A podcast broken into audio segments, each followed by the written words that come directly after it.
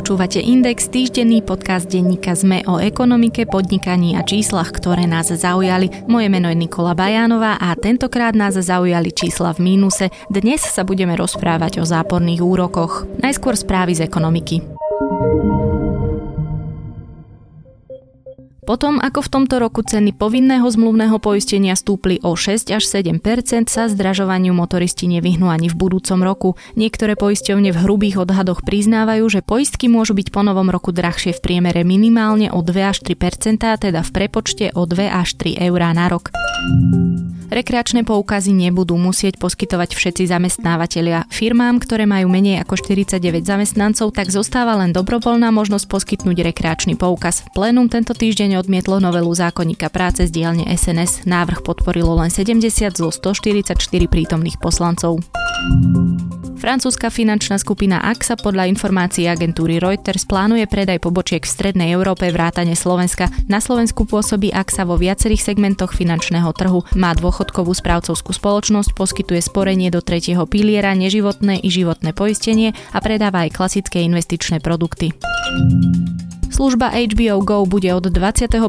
novembra tohto roka drahšia. Televízia HBO sa rozhodla zvýšiť cenu mesačného paušalu zo súčasných 4,99 na 5,99. Služba ostáva aj po zdražení lacnejšia ako konkurenčný Netflix za minimálne 7,99 na mesiac sledovania. Čas, ktorý kupujúci trávia v obchodoch pri pokladnici, by sa mal o niečo skrátiť. Štát sa snaží napraviť miestami zdlhavé tlačenie pokladničných blokov. V súčasnosti nemôžu pokladníci tlačiť bloky priebežne, ale až po zaplatení a prijatí unikátnych kódov z finančnej správy. Súvisí to s nábehom online evidencie tržieb, teda e-kasy. Parlament schválil novelu zákona o používaní registračnej pokladnice, ktorá podnikateľom umožní tlačiť bločky rýchlejšie. Viac sa dočítate na ekonomickom webe denníka ZME Sky Ska. Talianská banka Unicredit tento mesiac oznámila, že celkom seriózne uvažuje o zavedení záporných úrokov na vklady vyšších obnosov peňazí a to už od budúceho roka. Ako sa neskôr ukázalo, takéto úroky by sa mali týkať iba sum vyšších ako 1 milión eur.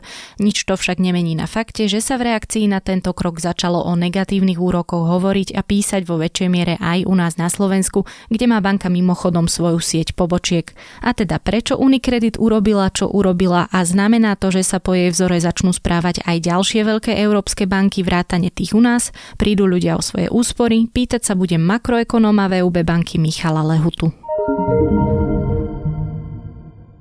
Pán Lehuta, začneme možno práve tou talianskou Unicredit bankou. Čo to vlastne urobila a prečo to urobila? Banky v celej eurozóne mm, začínajú mať troška problém a to sú nízke úrokové sadzby. E, ešte možno pred rokom sme si mysleli, že, že Európska centrálna banka začne dvíhať svoju kľúčovú sádzbu, ktorá je na nule a teda depozitná sadzba dokonca je záporná. A, ale to hospodárske spomalenie, ktoré prichádza z medzinárodného obchodu, a nízka inflácia, nízky rast ekonomiky spôsobili, že že investori sa začali stiahovať znovu do tých ako keby bezpečných investícií, čo sú štátne dlhopisy, čo znamená, E, pokles e, budúcich výnosov týchto dlhopisov, lebo rastú ich ceny. No a pre finančný trh sa od týchto úrokových sadzieb na štátnych dlhopisoch potom odvíjajú všetky ostatné úrokové sadzby. To znamená napríklad aj sadzby na, na hypotékach. A tie postupne klesajú, čo bankám ukrajuje z, z úrokových príjmov. No a jedným zo spôsobov, ako to nejako kompenzovať, je tlačiť smerom nadol aj náklady, za ktoré sa banka financuje a to, to, sú, to sú vklady občanov, vklady firiem tam tie úrokové sadzby boli už na nule alebo blízko nuly už pomerne dlhú dobu. No a tak teraz sa začína experimentovať s tým, že, že či teda na tých vkladoch nemôžu byť aj záporné úroky. Teda, že o časť, malú časť tých peňazí by vkladatelia pravidelne prichádzali. Predtým, ako sa porozprávame podrobnejšie o tom, čo to je ten záporný úrok, e, vy ste to teda dali do toho kontextu, ale dovolím si povedať, že možno niektorí ľudia žijú v pres presvedčení, že veď to je vlastne v rukách banky, banka je tá, ktorá znižovala tie úroky, tak ešte skúsme možno trošičku e, bližšie vysvetliť, že ako vlastne funguje to nastavovanie tých úrokov v bankách a pri akých teda produktoch, o akých produktoch hovoríme, keď hovoríme o tom, že si banka niečo sama určuje a že si niečo neurčuje vôbec podľa seba. Úrokové sadzby ovplyvňuje viacero faktorov. Tým hlavným je ponuka a dopyt eh, po peniazoch, po, po samotnej likvidite. A tej je spolu so starnúcim obyvateľstvom a, vysokou mierou úspor v eurozóne pomerne veľa tejto voľnej likvidity a naopak tých investičných príležitostí ako keby ziskových, ktoré, kde by banky tie peniaze mohli ďalej posúvať, sa zdá byť pomerne málo, hospodársky rast spomaluje, firmy sú opatrné. A to znamená, že, že to tlačí tú cenu peňazí smerom nadol. A zároveň e, okrem takéto takého trhového, trhového vplyvu. Do tej hry vstupuje aj centrálna banka, ktorá sa snaží tú ekonomiku podporiť a tiež znižuje úrok, svoje základné úrokové sádzby, ktoré, ktoré ovplyvňujú potom úrokové sádzby krátkodobé na, na, na medzibankovom trhu. No a zaujímavé je, že, ta, že Európska centrálna banka tzv. depozitnú sádzbu, teda sádzbu, ktorou úročí vklady komerčným bankám, už má zápornú už od roku 2016. Ja nedávno ju teda ešte viac posunula do mínusu, minus 0,5% a tým chce banky motivovať, aby si teda u nej peniaze neukladali vkladali, ale aby ich posúvali ďalej do ekonomiky a aby podporovali uverovanie, míňanie a rast. A ešte, aby som tomu úplne celkom rozumela, prečo vlastne banky vytvárajú tieto rezervy v takej veľkej miere, keď vlastne tým pletú na seba trochu ten bič, lebo to nakoniec e, vlastne môže vyústiť práve do týchto záporných úrokov alebo iných rôznych konsekvencií. Banky majú z, také dva základné typy rezerv. Jedny sú tie, tie povinné, ktoré, ich, ktoré im určuje centrálna banka, aby teda sme mali dostatočnú finančnú stabilitu, aby mali dostatok peniazy na vyplácanie vkladov. A ten, tzv. nadbytočné, nadbytočné rezervy súvisia práve s tou ekonomickou situáciou. Že keďže firmy a, a ľudia e, si požičiavajú čosi menej už ako, ako na vrchole hospodárskeho cyklu, a, tak tie banky držia likviditu. A to súvisí aj s, e, s dopadmi svetovej hospodárskej krízy, finančnej krízy, odkedy sú aj finančné inštitúcie oveľa opatrnejšie a tiež sa sprísnil, sprísnili požiadavky na to držanie kapitálu, eh, aby teda sa nestalo to, čo sa stalo v roku 2007-2008, kedy eh, najmä v Spojených štátoch a potom aj v Európe eh, banky prišli do veľkých problémov. Vy sám hovoríte, že nežijeme normálne časy. Je tam ešte teda niečo iné, čo ste teraz nepovedali, čo do tohoto tvrdenia spadá, že prečo sú tie časy také nenormálne? Nenormálne sú z toho toho pohľadu, že vždy, keď, keď si takto laicky povieme, že niekomu požičavam peniaze, tak očakávam, že ich dostanem naspäť a najlepšie ešte s nejakým úrokom. Akurát dnes tá situácia je taká, že, že mnohé štáty, teda vlády a už aj mnohé súkromné inštitúcie sa dokážu, dokážu požičiavať za záporné úroky, čo znamená e, nie, že, e, že dlžník ešte o čosi viac platí tomu veriteľovi, ale naopak, že mu splatí, splatí o čosi menej, čo je také veľmi kontraintuitívne. Ako je to vôbec teda možné? Ako môže niečo takéto existovať? A zda najlepšie sa to dá chápať na poplatkoch v bankách. Tie každý poznáme e, za to, že, že máme banke účet, platíme niekoľko eur mesačne zhruba nejaké poplatky, či ako keby je to za tú službu, že, že tam máme ten účet a že s ním môžeme nakladať, prevádzať zdroje a podobne. Tak nejak takto sa to dá vnímať aj na tom, na tom finančnom trhu so zápornými úrokmi, kde tých peňazí je príliš veľa. Mnoho mnohé inštitúcie ako keby až nevedia, čo s nimi, e, nevidia dostatok e, výnosných investičných príležitostí, kam, kam by ich posúvali, tak napríklad kúpia nemecký dlhopis, no lenže keď to robí, keď to robí každý, tak za to, za, za to nakúpenie nemeckého dlhopisu, uloženie peňazí ako keby v, u nemeckej vlády musí zaplatiť nejaký poplatok, pretože ten dopyt je taký veľký a ponuka pomerne nízka. No, lebo napríklad vy ste vlastne našim kolegom z videa aj hovorili o takom tom dánskom príklade, kedy Dánska banka platí klientom, ktorí si od nej vezmú hypotéku nejaké akoby peniaze, lebo si sama dokáže požičať niekde inde lacnejšie.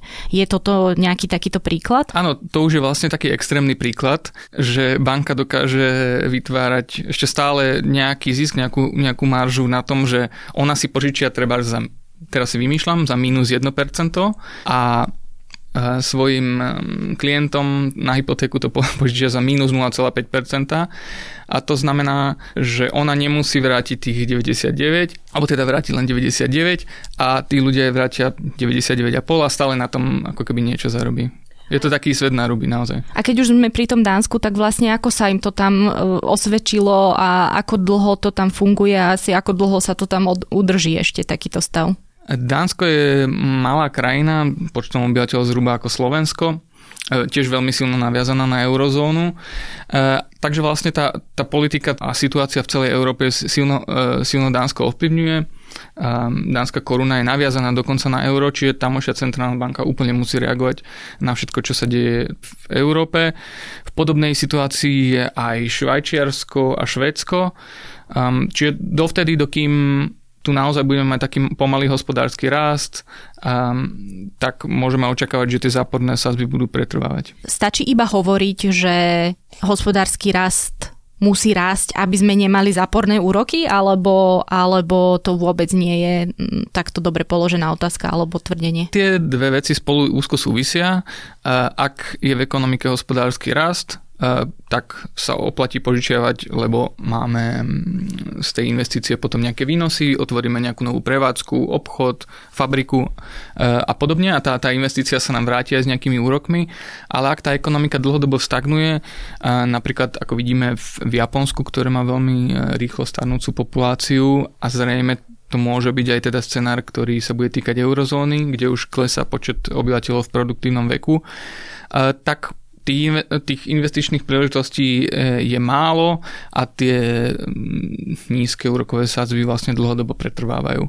A to je zaujímavé, že to ako keby očakávajú aj finančné trhy, e, keď sa pozrieme na, na tzv. swapové obchody tých e, krátkodobých kontraktov v eurozóne, tak tá krivka až do roku 2049 je veľmi blízko, veľmi blízko nuly, čo je teda ako keby úplne iný svet, na aký sme boli zvyknutí doteraz. Pokiaľ by také niečo malo prísť treba aj na Slovensko, alebo ešte viac sa rozšíriť aj do iných krajín, povedzme eurozóny, a hovoríme, že by sa to rozšírilo aj na tých masových klientov, alebo teda privátnych klientov, prečo by banky radšej nesiahli potom, aby zvyšovali treba poplatky? Prečo musia ísť do tých záporných úrokov? Obidva ako keby nástroje sú, sú nástrojmi na, na zvyšovanie príjmov, príjmov bank alebo teda znižovanie nákladov na, na, na depozita.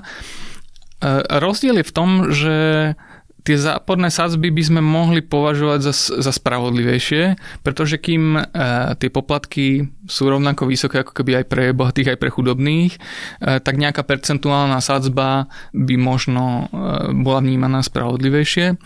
Problém je však v tom, že ak by boli tieto sadzby naozaj um, nejaké citeľné, že by sa teraz blížili až k 1% alebo podobne, uh, tak tam hrozí, hrozí to, že ľudia si začnú tie peniaze vyberať vo forme hotovosti a radšej teda držať eh, pod matracom ako v banke, kde, kde teda časť za túto službu platia.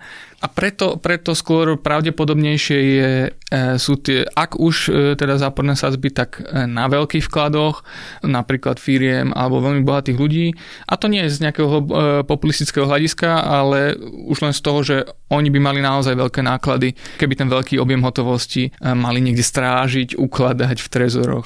Um, my teda E, sa stále rozprávame vo veľmi hypotetickej rovine, ale už sa teda objavujú aj články, napríklad v Pravde som videla článok s takou malou anketou, ktorá vlastne potvrdzuje to, čo ste povedali, že ľudia by jednoducho vybrali svoje úspory, keby to malo dôjsť aj na nich. Dokonca najviac ľudí hlasovalo za možnosť, že by si nechali hotovosť potom e, iní tvrdia, že by si zvolili trebárs inú e, banku, ktorá nemá záporný úrok. No a vlastne asi len ani nie 1% v čase, keď nahrávame tento podcast, hlasovalo, že by neurobilo nič, že by to skrátka nechalo tak. A tam mi chýba ako keby ďalšia možnosť, e, ktorá môže byť aj pozitívna, pretože Slováci držia na bankových účtoch veľkú časť svojich úspor a tam im naozaj nič nezarábajú. A keď tam započítame ešte infláciu, teda rast cien, tak vlastne na tom prerábajú.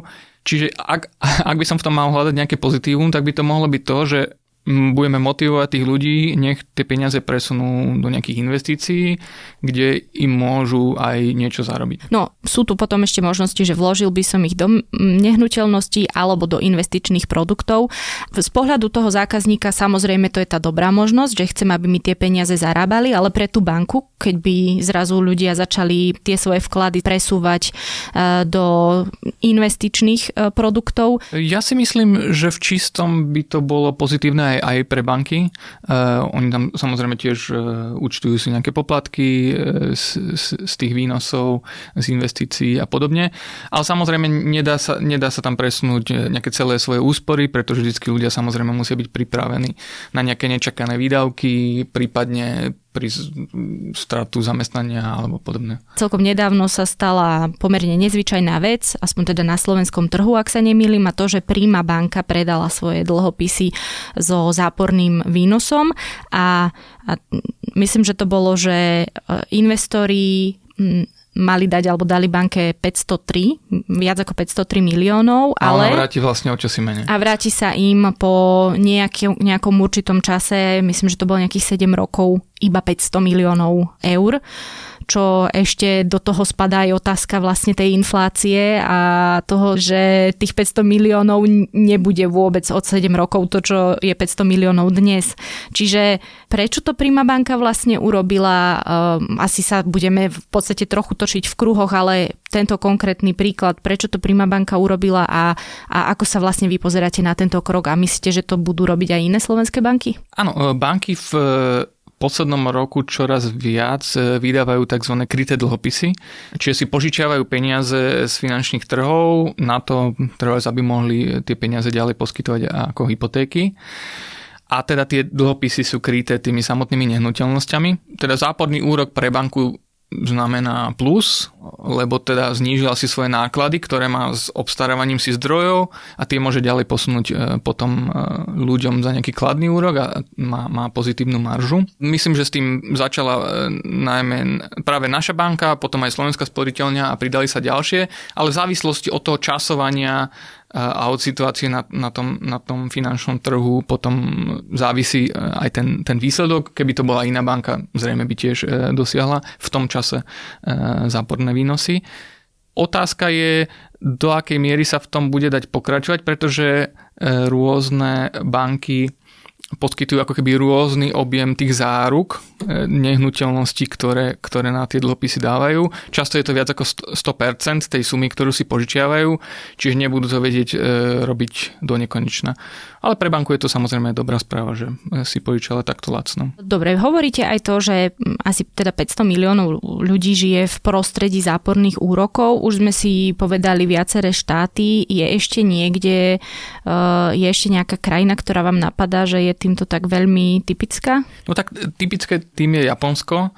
E, to si zažilo takú veľkú finančnú krízu ešte začiatkom 90. rokov minulého storočia a postupne mm, dosiahlo vlastne nulové krátkodobé sádzby ešte koncom 90. rokov, čiže vlastne s tým žijú už um, zhruba 20 rokov. Aj keď teda tie dlhšie sádzby poklesli k nule až, až v ostatnom období, No a Japonsko je taký príklad toho, že e, keď klesne pôrodnosť, e, obyvateľstvo stárne, e, tak aj tá ekonomika rastie oveľa pomalšie, má vysokú mieru úspor, centrálna banka sa ju snaží, snaží podporovať, nakupuje vlastne vládne dlhopisy, aj, aj súkromné dlhopisy, čo tie výnosy tlačí smerom nadol. Čiže ak sa máme niekam pozerať na nejaký príklad toho, ako sa s tým dá nažívať, tak, tak je to práve Japonsko. A ak by sme sa mali pozrieť zase na situáciu, ako tomu predísť, Je to, záporné úroky sú vedľajší produkt toho všetkého, čo sa teda v ekonomike deje, ale, ale teraz si predstavte ideálny svet, že čo robiť, aby záporné úroky mm, nevznikali. Tak zase takým opačným e, príkladom, alebo teda aspoň e, voči eurozóne sú Spojené štáty americké, ktoré majú aj rýchlejší rast obyvateľstva, aj rýchlejší rast ekonomiky a zároveň aj teda vyššie, vyššie úrokové sadzby, aj keď ich v ostatnom období americká centrálna banka, banka znižuje, ale stále ako keby majú priestor aj na nejaký boj s, s hospodárskym spomalením. Často sa spomínajú tzv. štruktúralne reformy, teda to, čo by pomohlo ekonomike ďalej rásť, napríklad e, zjednodušenie pravidel zamestnávania, prepušťania, rôznych iných regulácií, ktoré by mohli pomôcť e, ekonomike, napríklad aj reformy v dôchodkovom systéme, ktoré by zapojili viac ľudí e, do toho trhu práce. No a to by následne znamenalo aj viac produkcie, a aj výnosnejšie investície.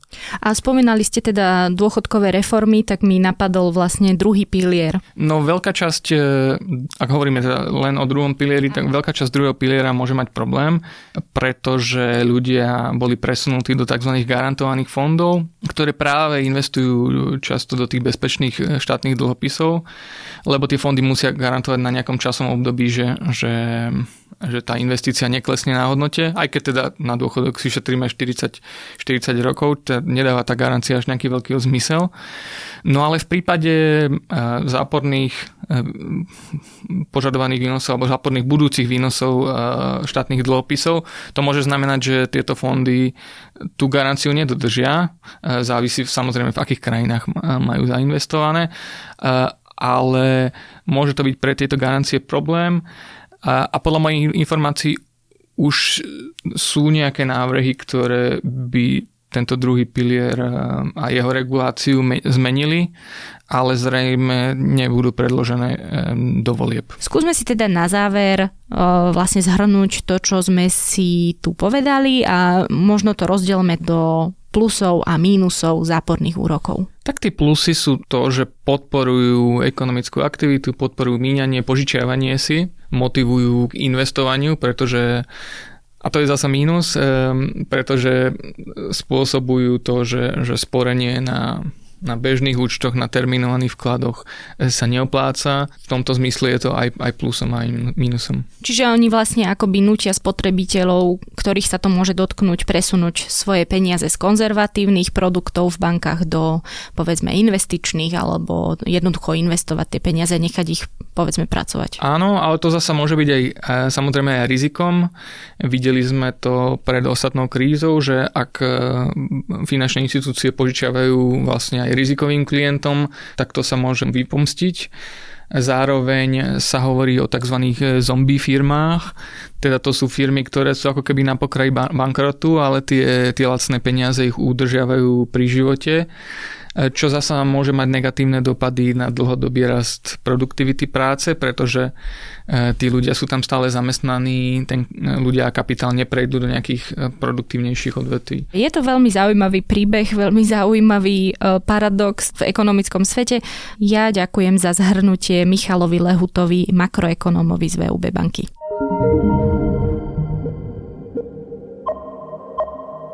Podcast Index vychádza každý týždeň vo štvrtok. Prihláste sa na jeho odoberanie vo svojej podcastovej mobilnej aplikácii na platformách Google Podcasty, Apple Podcasty alebo Spotify. Všetky diely, ako aj odkazy na témy, o ktorých hovoríme, nájdete na adrese sme.sk lomka index. Ak sa vám podcast páči, môžete ho ohodnotiť. Ak nám chcete poslať pripomienku, môžete sa pridať do podcastového klubu Sme na Facebooku alebo nám napísať e-mail na adresu index.sme.sk. Na tvorbe podcastu Index sa podielal Matej Ohrablo. Moje meno je Nikola Bajánová. Ja som Adam Valček.